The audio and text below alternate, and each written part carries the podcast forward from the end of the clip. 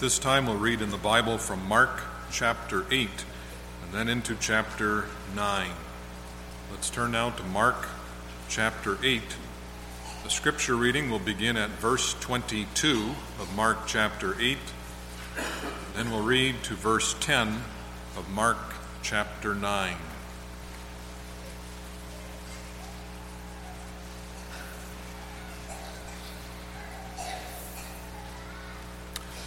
There we read this word of God, beginning at Mark chapter 8, verse 22. And he cometh to Bethsaida, and they bring a blind man unto him, and besought him to touch him. And he took the blind man by the hand, and led him out of the town. And when he had spit on his eyes, and put his hands upon him, he asked him if he saw aught. And he looked up and said, I see men as trees walking. After that, he put his hands again upon his eyes and made him to look up. And he was restored and saw every man clearly. And he sent him away to his house, saying, Neither go into the town, nor tell it to any in the town. And Jesus went out and his disciples into the towns of Caesarea Philippi. And by the way, he asked his disciples, saying unto them, Whom do men say that I am? And they answered, John the Baptist, but some say Elias, and others, one of the prophets. And he saith unto them, but whom say ye that I am? And Peter answereth and said unto, saith unto him, Thou art the Christ. And he charged them that they should tell no man of him. And he began to teach them that the Son of Man must suffer many things, and be rejected of the elders and of the chief priests and scribes, and be killed and after three days rise again. And he spake that saying openly. And Peter took him and began to rebuke him. But when he had turned about and looked on his disciples, he rebuked Peter, saying, Get thee behind me, Satan, for thou savorest not the things that be of God, but the things that be of men. When he had called the people unto him, with his disciples also, he said unto them, Whosoever will come after me, let him deny himself, and take up his cross, and follow me. For whosoever will save his life shall lose it. But whosoever shall lose his life for my sake and the gospel's, the same shall save it. For what shall it profit a man if he shall gain the whole world and lose his own soul? Or what shall a man give in exchange for his soul? Whosoever therefore shall be ashamed of me and of my words in this adulterous and sinful generation, of him also shall the Son of Man be ashamed when he cometh in the glory of his Father with the holy angels. And he said unto them, Verily I say unto you, that there be some of them that stand here, which shall not taste of death, till they have seen the kingdom of God come with power. Now follows the words of our text in verses 2 through 10, Mark chapter 9. And after six days, Jesus taketh with him Peter and James and John, and leadeth them up into an high mountain apart by themselves. And he was transfigured before them. And his raiment became shining, exceeding white as snow, so as no fuller on earth can white them. There appeared unto them Elias with Moses. They were talking with Jesus. Peter answered and said to Jesus, Master, it is good for us to be here. And let us make thee make three tabernacles, one for thee, and one for Moses, and one for Elias. For he wist or knew not what to say, for they were sore afraid. And there was a cloud that overshadowed them, and a voice came out of the cloud saying, This is my beloved Son. Hear him. And suddenly, when they had looked round about, they saw no man any more, save Jesus only with themselves. And as they came down from the mountain, he charged them that they should tell no man what things they had seen till the Son of Man were risen from the dead. And they kept that saying with themselves, questioning one with another what the rising from the dead should mean. That's as far as you read in, the Word of God. Let us, uh, may the Lord now, um, may the Lord bless us in the reading of Scripture.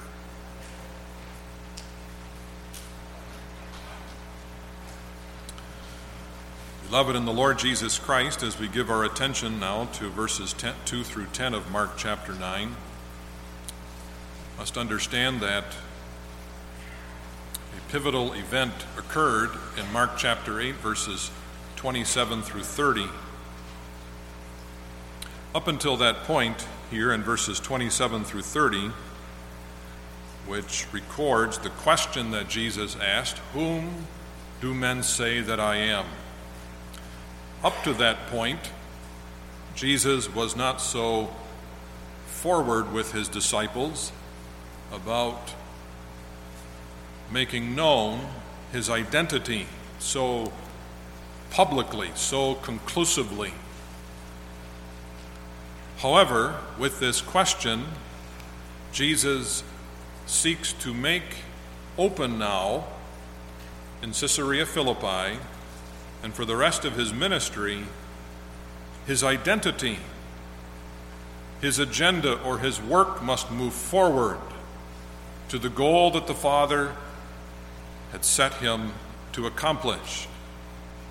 And with that in mind, then Jesus seeks from his disciples the, the answer to the question, Whom do men say that I am? So they give their answers. Some say it's John the Baptist risen from the dead. Some say it's Elijah from the Old Testament. He's come back. He went up into heaven. Now he's come back. Thou art Elijah. So they say. A few others' disciples said, Well, others we've heard mention that thou art so and so, or one of the other prophets of the Old Testament, perhaps Isaiah. But Peter, on behalf of the eleven disciples, answer emphatically, mentioned here in Mark chapter 8 very briefly, Thou art the Christ. Their minds and hearts it was clear. Thou art the Son of David, the Christ, the Son of the living God, the promised one. Peter and the disciples were correct. Having established that openly, decisively, before the disciples and the larger group of those who also followed Christ and large multitude, Christ then immediately thereafter, in verses 31 and following, tell his disciples, and this is what the Christ came to do. He will be captured, the chief priests, the elders, and the scribes will take hold of me, and they will crucify me. But on the third day I shall rise again from the dead. From that point, there follows two events that prepare for our text this morning. First, after rebuking Peter for not understanding not only what Jesus had mentioned regarding his death and resurrection, but also in that way of being a temptation to him, which the devil delighted in, Jesus teaches the true nature of discipleship to him. Unlike what Peter thought, being a disciple of Jesus and following Jesus will go from where they were at to great glory in Jerusalem. Jesus teaches no. True discipleship is connected to my cross. Deny yourself, take up your cross of suffering for my sake, and follow me through life, wherever I direct your life. And follow me according to my word. And those who do not do that and are ashamed of Christ, Jesus says in the coming again, when I appear, I will be ashamed of them before the Father. Those who do take up their cross, having denied themselves, themselves and following me, I will confess before my Father in heaven. In the day when I will appear in the glory of my Father with the holy angels. And the question is well, what is that glory Jesus would receive? Did Jesus know what that did he knew, know what that glory was and what that glory would be? And how could he be so sure that he was going to receive that glory? And, and the text speaks as though it's actually accomplished.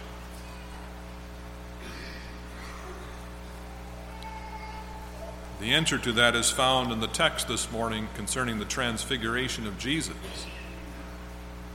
Then Jesus, in verse 1 of chapter 9, goes on to say, There be some of them that stand here in his audience, which shall not taste of death, they will not die, till they have seen the kingdom of God come with power. Well, what kind of kingdom was that? Was it what Peter was thinking when he rebuked Jesus? Jesus would never die. That's not the kind of kingdom he came to establish. What kind of kingdom is it? And when would it come in great power so that those to whom Jesus speaks would be eyewitnesses of that power and the glory of that kingdom in its coming? In the Lord's infinite wisdom, he answers those questions by having inspired in chapter 9 the transfiguration of Jesus, to which we give our attention this morning. Notice for a few moments the glorious, glorious event. Secondly, the main reasons or the wise reasons. And thirdly, the resulting significance of the transfiguration of Jesus, especially for the church, for you and me today. After the events that we've just mentioned in chapter 8, especially after his revelation openly of his crucifixion and death and his resurrection, Jesus goes into a time of seclusion for prayer with the Father in heaven. To do that, Jesus did not take all 12 disciples with him, but he selected only three Peter, James, and John. This selection was not unusual. Jesus had done this in the past with the resurrection of Jairus' daughter from the dead, Mark chapter 3, or sorry, chapter, chapter 5. He would do that later in the Garden of Gethsemane. When he goes deeper into the garden, he selects Peter, James, and John once again to accompany him while he wrestled before the Father in prayer with that cup of suffering. So he does that here as he goes up to the mount, top of the mountain for prayer with his Father. And by doing so, Jesus is not discriminating He's not being unrighteous to the other nine disciples. For Jesus is teaching that in his kingdom, in his church, God distributes among his officers their God given gifts and abilities, and the Lord, according to their abilities and gifts and their place within the church, according to his wisdom, gives them their positions and places to work. So, Peter, James, and John, Peter being the chief apostle, James and John are selected according to their abilities and gifts and God's wisdom of placing them in that position to see something in the text that would be necessary for their work later in their ministry in the New Testament. Also, we notice that Jesus needed fellowship with the Father in prayer. That may be striking to us because is not Jesus the Son of God? Why would the Son of God need prayer with the Father? Doesn't he have everything? The text reveals, beloved, Jesus as the man in his human nature. Yes, according to his divine nature. He owns all things, he has no need. He's independent, all sufficient. But in his human nature, he is dependent. He is not all sufficient. He needs God to sustain him in his human nature for all of his work in his ministry. He is like us, beloved, in all things except for sin. He appears then in the text as the man Jesus Christ, as the servant of Jehovah, to serve Jehovah and the church according to the purpose that God had set him, sent him to do. And in this moment, after revealing to his disciples openly, Yes, I will be taken by wicked hands of the representatives of the Old Testament, but ungodly church, the chief priests, those in the office of elder, the scribes, and the chief elders of the church, representing the offices of elder, priest, and prophet in that day, they will take hold of me, the true Christ, and crucify me. Before that reality, all the horror that would be involved in that, he needs to go to the Father for spiritual encouragement. While Jesus was on the mountain with the three disciples in his presence, with the Father in prayer, our Father answers the prayer of Christ with an amazing transfiguration. It does not appear, according to the text or the parallel passages that also speak of the transfiguration, that Jesus knew in his human nature ahead of time that there would be a transfiguration. He receives a special answer then to his prayer as he received it in the Garden of Gethsemane when God sent an angel to him from heaven to minister to him in the garden. So God, in a special way, answers his prayer on the mountain of transfiguration.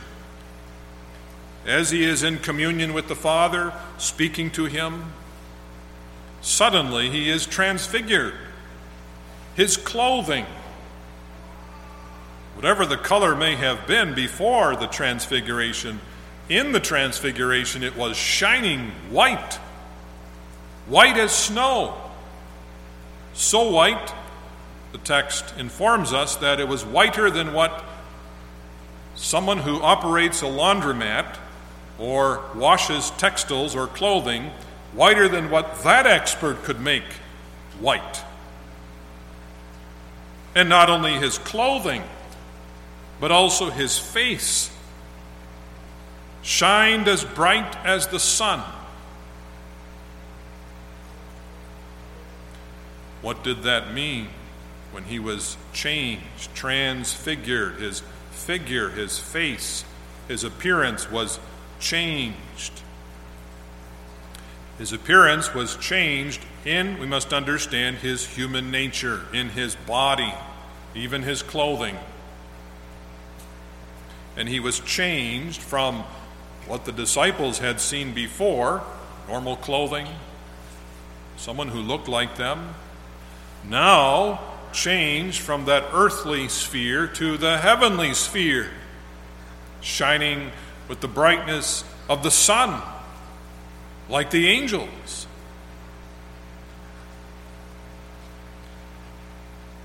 The Father gave to Jesus that beautiful transfiguration of heavenly glory, just briefly. But it was long enough for two visitors to be sent by the Father to Jesus to speak to him.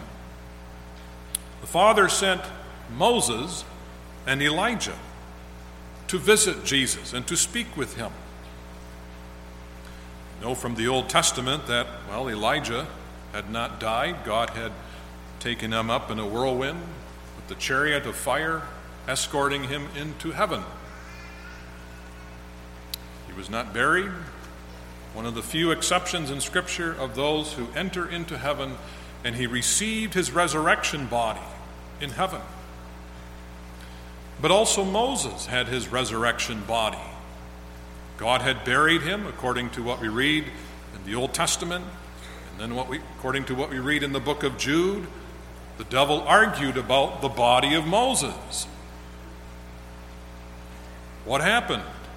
Well, after God had buried Moses, he raised him from the dead and brought his Moses into heaven in his soul and in his body, his resurrection body which was the point of contention that the devil brought before God. Nevertheless, because the Word of God is sure, and because of all the Old Testament types and shadows are sure in this Christ, Moses must have his resurrection body and may have his resurrection body as he stands before Christ. What were they talking about? Moses and Elijah were speaking to Jesus in this resurrection glory about what Jesus had revealed earlier in chapter 8. Talk to him about his death and about his resurrection. Moses spoke to Jesus about his death from the viewpoint of all the Old Testament shadows, like the sacrifices in the tabernacle and in the temple in Jerusalem. All of the pictures which God had put into the tabernacle and the worship, or the worship in the temple, to point the people of God to whom? Jesus. Moses speaks to Jesus as the representative of all of those types and shadows, now being fulfilled in this Jesus the Christ. Elijah speaks to Jesus from the viewpoint of all of the prophecies, beginning in Genesis 3, verse 15, or made very clear in the book of Isaiah, like Isaiah 53, and represents all of those Old Testament prophecies and promises concerning what this Jesus would do for us and for the glory of God. And together, they speak to Jesus from the viewpoint of the law and the prophets about the work Jesus was doing and would soon accomplish, as he said to his disciples I will be crucified, I will be killed, but I will rise again the third day. Briefly, they talked face to face with Jesus.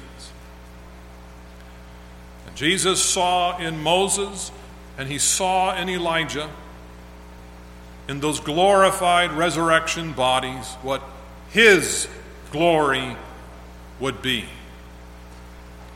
in the human nature.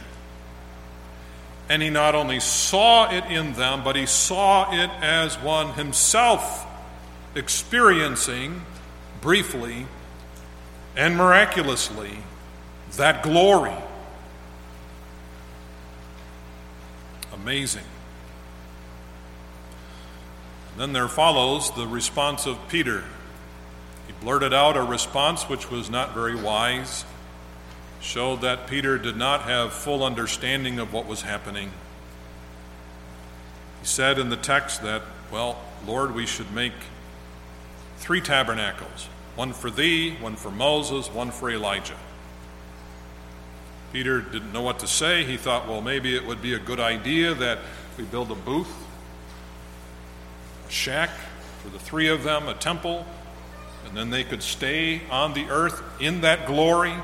They could continue in that condition together and commune together, and they could stay here on the earth for a little while, and maybe the other disciples could come here and see this too. Peter did not understand. And he did not understand because he did not receive the faith to know, to perceive, to understand, and then respond properly to this glorious spectacle before him. There would come a day when he would understand, when the Spirit would be poured out. He would preach of that glory. He speaks of it later in 2, Tim- 2 Peter chapter 1 verse 16. But now did not understand. A special cloud covered Moses, Elijah, and Jesus in the presence of the Father. What Jesus saw in that cloud, we don't know. But that cloud represented the presence of the Father, like the Shekinah cloud in the Old Testament. God was there. And the Father spoke in the presence of Moses and Elijah concerning Jesus This is my beloved Son, in whom I am well pleased. He is righteous, He is holy, He is true. And then commands the church hear His word. Listen, disciples and the church, to him. His word is true. His word is salvation. As quickly as the transfiguration had come, and suddenly it's finished. The cloud is gone. Moses and Elijah return to heaven. It's finished. Jesus looked now the same as he had before the transfiguration, back to his regular clothing. The shining of his face was gone. He looks again as described in Isaiah 53 man of sorrows, acquainted with grief, not comely that we should behold him, except for one thing, as made known in the other parallel passages his face the disciples saw, not in a that it was shining in any way, but his face was set to go to Jerusalem. They could see in his eyes the determination I am on a mission from my Father in heaven. I am determined to go and accomplish what the Father sent me to do. So he taps his disciples on the shoulders tells them we must be going on. We must go forward. We must move on. On the way down the mountain, Jesus commanded his disciples now don't tell anyone what things ye have seen. Don't tell anyone till I have risen from the dead, till the Son of Man be risen from the dead. Until then, you must keep it a secret. They were given the grace to do so. They take hold of that saying of Jesus. Still, they don't understand. They don't understand what the transfiguration was about. What did this resurrection from the dead mean? What does this have to do with the kingdom or even our discipleship mentioned at the end of chapter 8? Why may we not talk about the resurrection?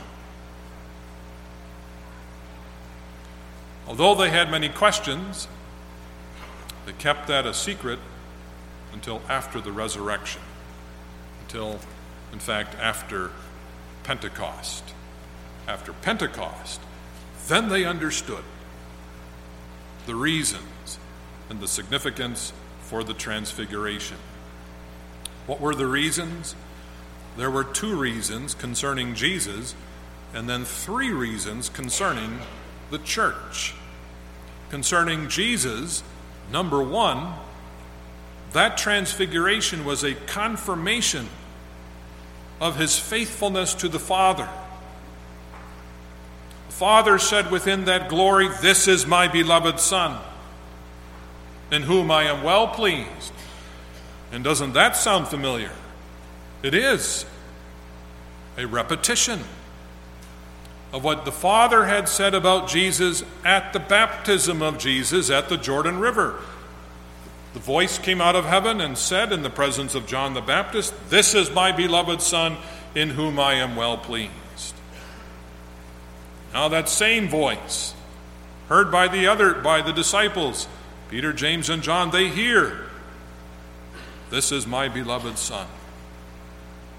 They have confirmed before them, and Jesus has confirmed, He is holy, He is righteous since the day of his official ordination in his earthly ministry, according to his human nature, at age 30, he has continued down the road of his ministry in righteousness, to fulfill all righteousness. He had not deviated when the devil tempted him in the wilderness. He said, No, I will not bow down to thee. I will not turn the stones into bread. I will not jump down from the temple. No, I will be faithful to my Father in heaven. And every step of the way since the beginning of his ministry, he was faithful always to reveal the truth of the Word of God. Whether he was preaching, whether he was doing miracles, whether he was doing anything else, everything set forth the true word of God. So, what Moses represented and what Elijah represented, Jesus was fully fulfilling in his ministry.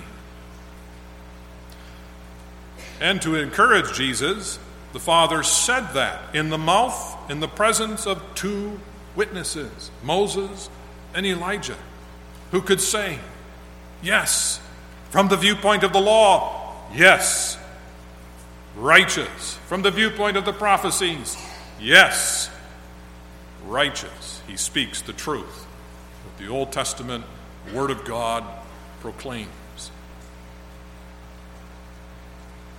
Very clearly, then, Jesus is confirmed in the presence of Moses and Elijah as the true Son of God.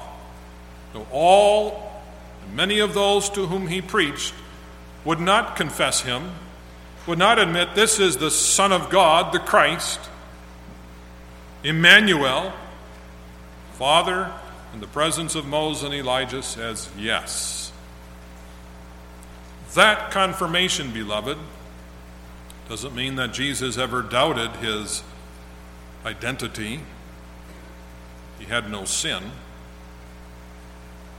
This motivated Jesus to press forward to the horror that was set before him in the cross for the honor of his Father in heaven, for the fulfillment of the law and the prophets. He would press forward to that goal.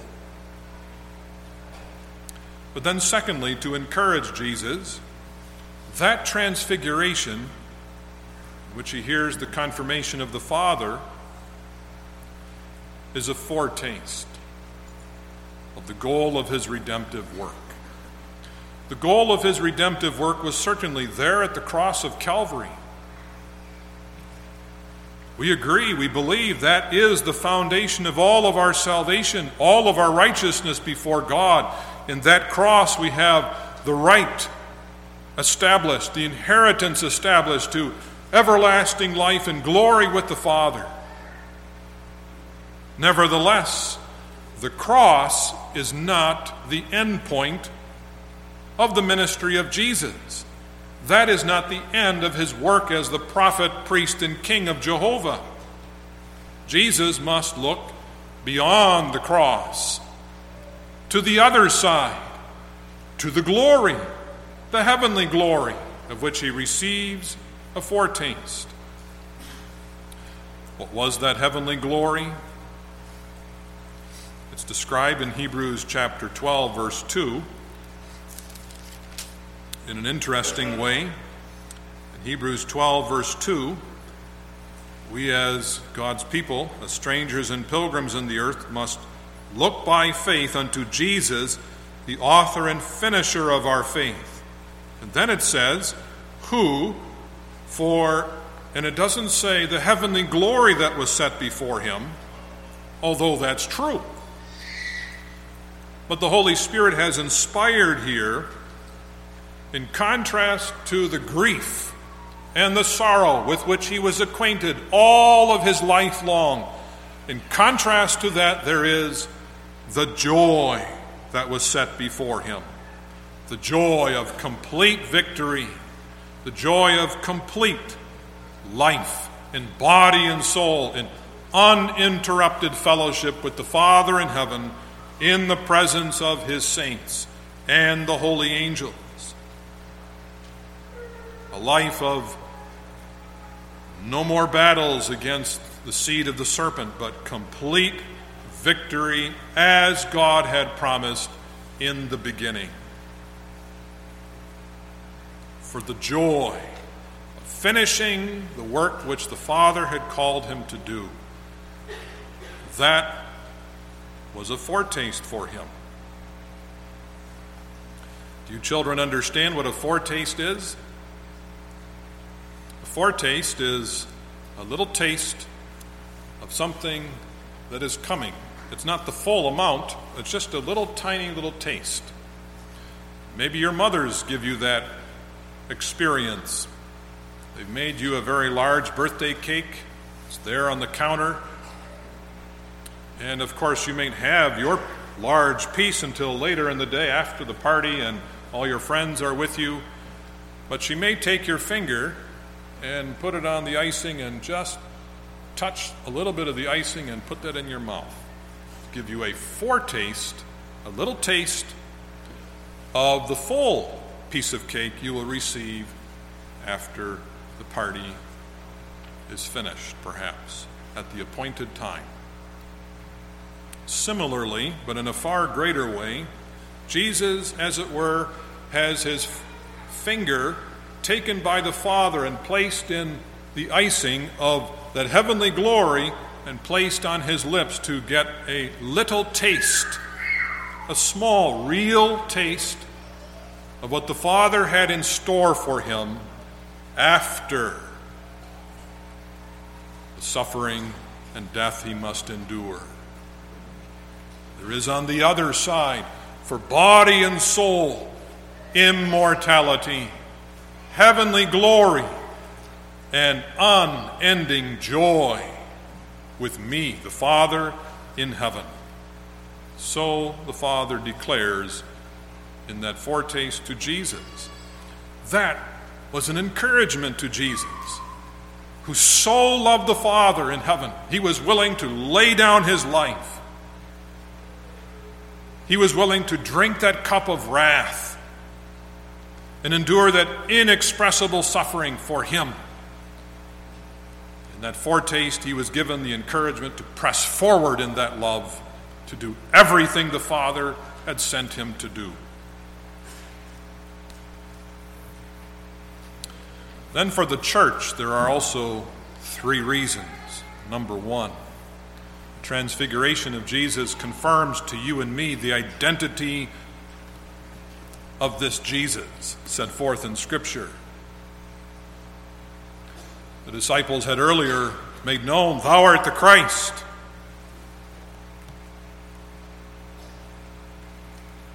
We might wonder, well, were they correct? Is it true that what these men said is true? Is it? There booms out of the cloud of glory, This is my beloved Son. There is that witness infinitely righteous and perfect witness, God Himself declares an absolute yes to that confession of faith of Peter This is my Son, this is my Christ. Thus, for you and me, there is no question. It's absolutely true. This is the Christ. This is the only begotten Son of God. This is our true prophet, priest, and king, sent by the Father to accomplish our redemption for us and also in us and through us by his Spirit. Number two, to confirm for us the perfect righteousness and obedience of Christ, which he accomplished, God gives to us this event of the Transfiguration.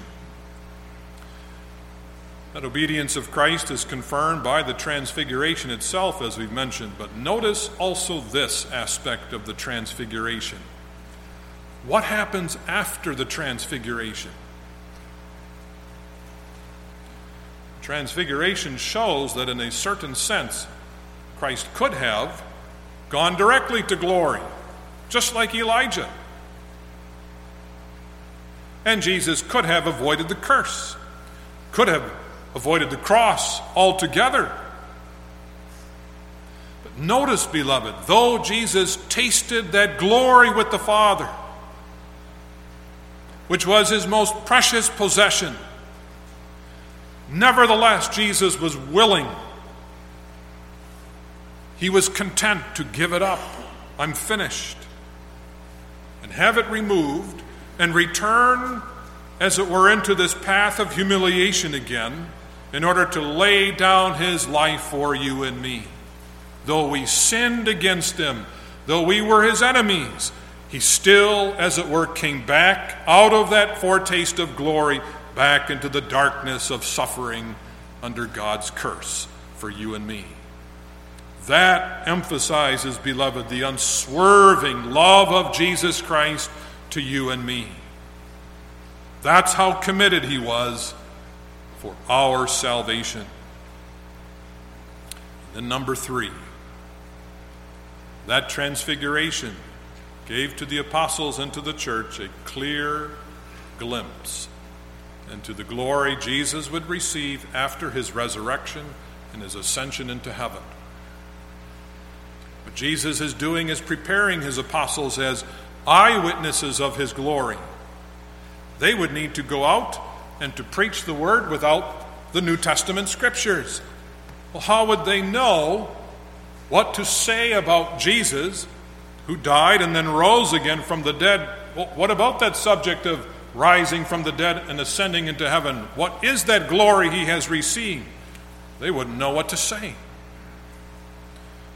The Lord gives them the opportunity to be eyewitnesses of his glory so they might see not only, but then speak of what they have seen to those whom they are sent to preach the full gospel of the death and the resurrection of Christ from the dead.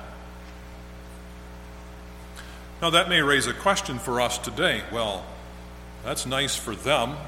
They had the opportunity to see personally and firsthand the glory of Jesus on the Mount of Transfiguration. But what about us today? Are not we at a disadvantage? We weren't there on the Mount of Transfiguration. How are we going to speak of the glory or know of the glory that he had received after his resurrection? According to um, 2 Peter chapter 1 verse 16, Apostle Peter himself assures us that we who are not with Peter are not at a disadvantage. He says in verses 16 and following, For we who preach the gospel of the kingdom of Jesus Christ have not followed cunningly devised fables when we made known unto you the power and coming of our Lord Jesus Christ, but were eyewitnesses of his majesty. It's referring to what happens in the Mount of Transfiguration. We were eyewitnesses of his majesty, for he received from God the Father honor and glory. When there came such a voice to him from the excellent glory, This is my beloved Son, in whom I am well pleased. And this voice, which came from heaven, we heard when we were with him in the Holy Mount. Now, to assure us that though you and I were not eyewitnesses of what Peter was, to assure us that we are not at a disadvantage, the Holy Spirit adds verse 19. We, even Peter himself says, we have also a more sure word of prophecy, whereunto we do well that ye take heed, as unto a light that shineth in a dark place, until the day dawn and the day star arise in your hearts. Peter and we have a more sure word of prophecy concerning that glory of Jesus Christ. Where do we have that? Here, in the infallibly inspired Holy Scriptures, which then verses 20 and 21 teach. Knowing this first, that no prophecy of the Scripture is of any private interpretation. For the prophecy came not in old time by the will of man holy men of God spake as they were moved by the Holy Ghost. This Word of God is the infallible truth concerning the glory of our Lord Jesus Christ, which he received from the Father in his exaltation because of his finished work in his humiliation. That's the word which condemns the enemies of Christ. That's the word which silenced the devil and his accusations against Moses and the presence of his resurrection body in heaven. This is the word which accomplishes our salvation through faith by the Holy Spirit.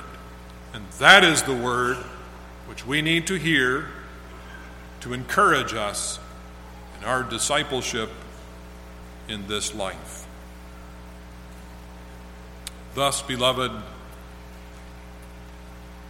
hear him, the Father says. Listen to Jesus, the Christ, the Son of God. There is no salvation to be heard in the voices and the word of man. There is no salvation to be heard in the voice of a salvation by your own good works or your own righteousness. There is no true salvation in the voices of wickedness, the voice of the devil which tempts you to forsake the Lord, as he did to Jesus, and seek your own way, doing your own will, to your own glory, to your own pleasure.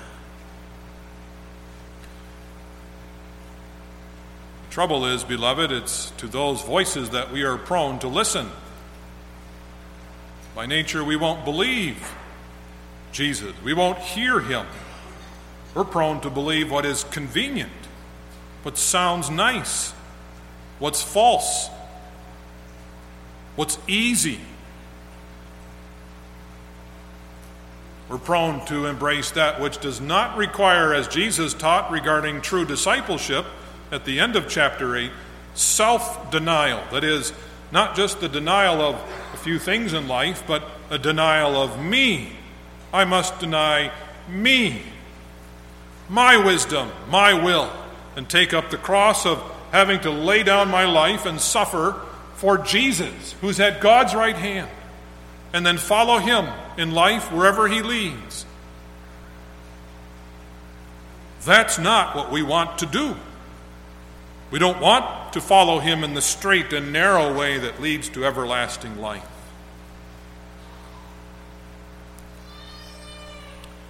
Yet we must hear him, for there is no salvation apart from him. He is our only redemption. His word, and in his word is our only salvation. The Father declares, Hear him. How shall we hear him? We need that Jesus in his glory, in his sovereignty, in his almighty grace to shine upon us, not to consume us as he does to his enemies, but in that light of his glory, by the Holy Spirit, to work in you and me the true knowledge that, yes, this is the Christ. He is the light of my salvation. And then also by the Holy Spirit to be assured that He is mine and I belong to Him in body and soul, in life and in death. He is my light and my salvation. Believe that, beloved. Believe that Jesus Christ was crucified and is now permanently set at God's right hand in that heavenly glory of which he received a very brief foretaste in his transfiguration. And believe that he speaks to you in his word from that glory and trust that word of Jesus Christ. Remember, beloved, the Lord knows the pathway you must take. He walked a road of humiliation. Being a disciple of Jesus Christ is not as Peter thought, Lord, be it far from thee, the path that thou must walk is not a road of humiliation. It's from here to great glory in this earth. The Lord said, No. He rebuked Peter sharply. That is not my path in this life. It's a path of humiliation. And so, for you as a disciple of Christ, having died with him and crucified with him, your path in life is a pathway of suffering for me, for my sake. That's the way the Lord leads us in life. You must suffer for the sake of his kingdom, for the sake of his gospel, for the sake of Christ himself, to which you are joined in body and soul. And the Lord, from his glory, speaks to you his precious promises and his word. Speaks to you the forgiveness of your sin, because we're like Peter. We don't always understand, do we? We're like the man who cried out before Jesus, Lord, help thou my what? Unbelief. Yes. The Lord speaks to us his word to work in us true faith. He reminds us that he will not leave us nor forsake us. He is with us by his Spirit every step of the way that he leads you as his disciple. As He sends you through tribulation for His sake, that weight of suffering, the Lord reminds us, works for us a far greater weight of glory with Him. Fear not, beloved. He is the captain of your salvation, He is the anchor of your soul.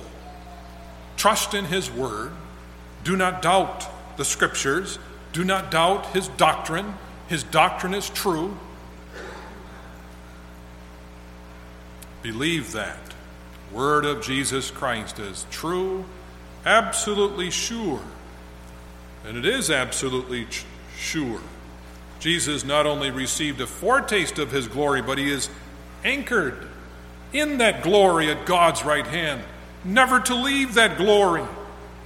And that one is the author and finisher of your faith. Find in him alone your rest and comfort and peace for your troubled soul. And believe